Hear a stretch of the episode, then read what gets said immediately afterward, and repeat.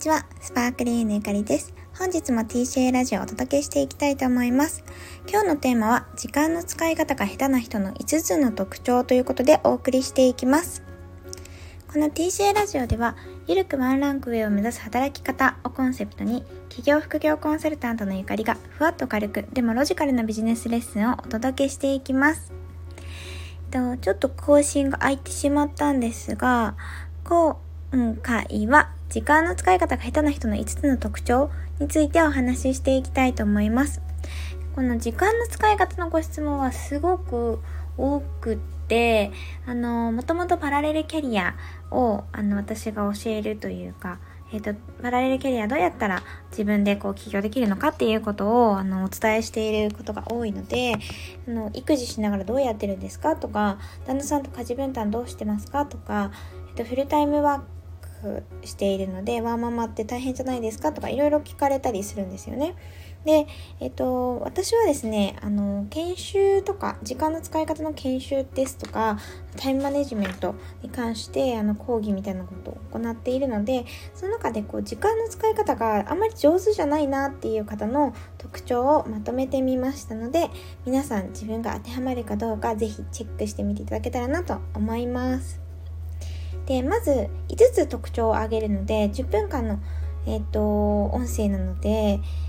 ちょっと早めに行きたいなと思うんですけども、まず一つ目ですね。自分が何に使おう、時間を使っているかわからないっていうことです。あの時間の使い方が上手じゃない方はですね、そもそも今自分が何にどれぐらい時間を使ってるのかを知らない方がすごく多いんですよね。例えばなんか毎日忙しいんですって言っててなんかよくお話しするたびに大変です忙しいですっていう方っているんですけれどもなんか具体的になんか何が忙しいですかとかなんか一日に一番時間使ってるのって何ですかって聞くとうーんそう言われればちょっとわからないですってお答えになる方が結構ねいらっしゃるんですよ。で、この、そもそも自分が何に時間を使っているのか、なんでこんなに忙しいのかがわからない状態っていうのは、あの、改善のしようがないんですよね。で、意外と、あの、細かく記録なんか自分の使った時間を記録していくと SNS をダラダラ見てしまう時間が長いとかですねあと自分の苦手な分野のお仕事が実は多くってその苦手な分野をやってる時だけとにかく時間がかかってしまってるっていうことも見えてきたりするのでまずは何に自分がどれぐらいの時間を使っているのかっていうことを把握するこれだけでも時間管理っていうのはとても、あのー、進化するかなっていうふうに思います。で、2つ目ですね。2つ目がですね、えっと、IT を活用していないです。これちょっとパソコンを使うお仕事の方の場合は特になんですけれども、今パソコン使わなくてもスマホを使ってお仕事する方も多いと思うんですが、こういった、あの、まあ、今インターネットに接続しないで、うん、仕事するっていう方あんまりいらっしゃらないと思うので、そういう方は細かい IT 技術って使う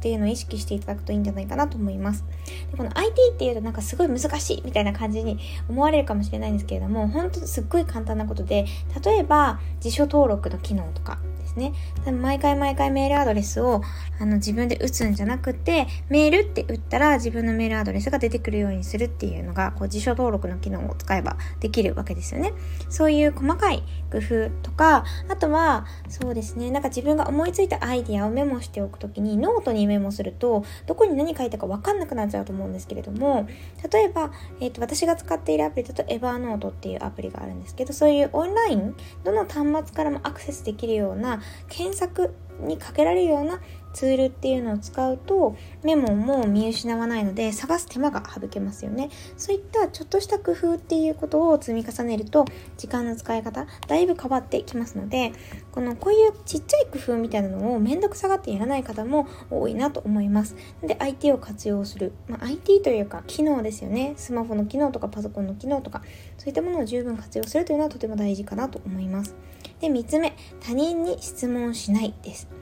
時間の使い方が下手な方っていうのは結構自分で抱え込んでる傾向も実はありましてわかんないなって思ったらすぐに聞いちゃえばなんか5秒ぐらいで解決することも30分とか40分とかかけて調べながら自分で何とか解決しようとしたりするんですよね。である意味大事な行為ではあるんですがこれを永遠にやっているととにかくスピードが遅いですしなんか自分が調べた方法が一番効率がいいかもわからなかったりして他の人に聞いたらもっと効率のいい方法が知れたりもするかなと思いますのでなんか全部自分で抱え込むとか自分で解決しなきゃっていうふうに思わずに他人に質問をするっていうこともとても大事だと思いますね。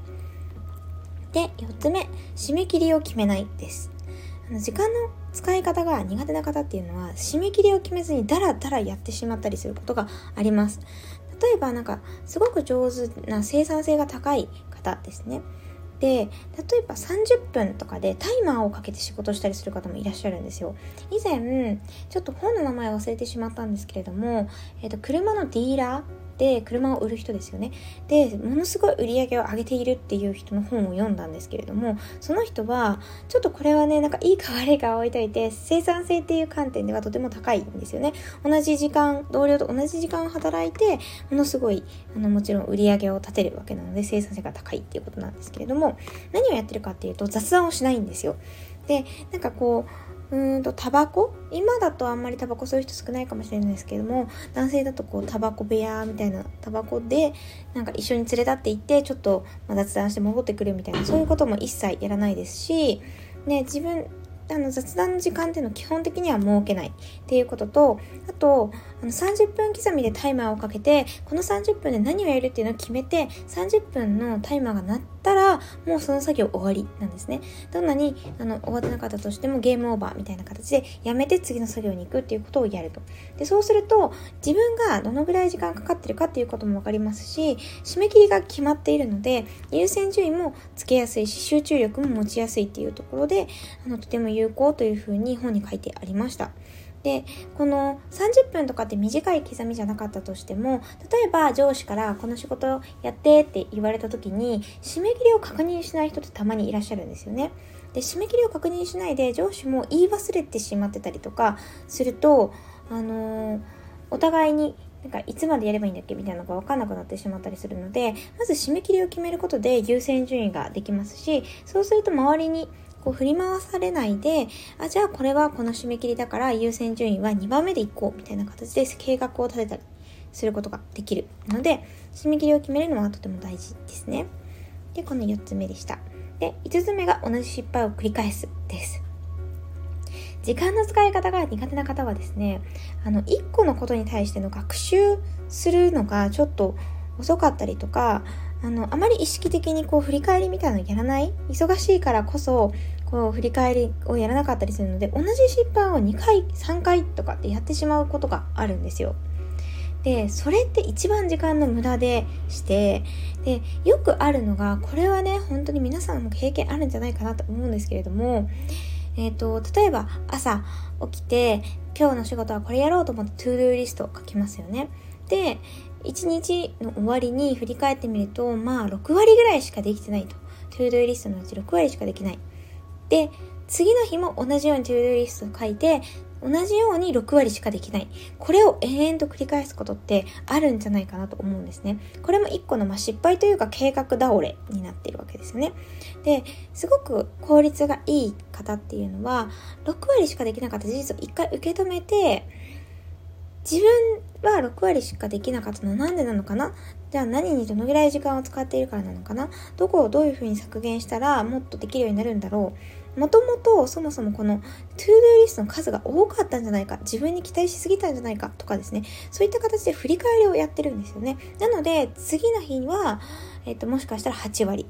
トゥードゥリストの8割できるかもしれないし、その次の日は100%できるかもしれないっていう形で、ちょっとずつこう改善することができるんですよ。で、同じ失敗をやるっていう無駄な時間を過ごすこともないので、時間の使い方がどんどん上がっていくという、いいスパイラルに入ることができるんですよね。ということで、今日は時間の使い方が下手な人の5つの特徴ということで、1、自分に、あ、自分が何に時間を使っているのかわからない。2、IT を活用していない機能とかですね、細かい機能を活用していない。3、他人に質問しない。4、締め切りを決めない。5、同じ失敗を繰り返す。この5つの特徴をあなたはいかがだったでしょうか？私はですね、えっと、時間使い方結構上手な方かなって思ったり、あの、人よりも、あの、多くの仕事をやっていたりするので、あの、多い方なんじゃないかなって思うものの、この中にもまだまだ、なんか、頑張れそうだなって思うことがあったりするので、一緒に頑張っていけたらなと思います。では、今日もこの辺で終わりにしたいと思います。今日も音声聞いていただきましてありがとうございました。バイバーイ。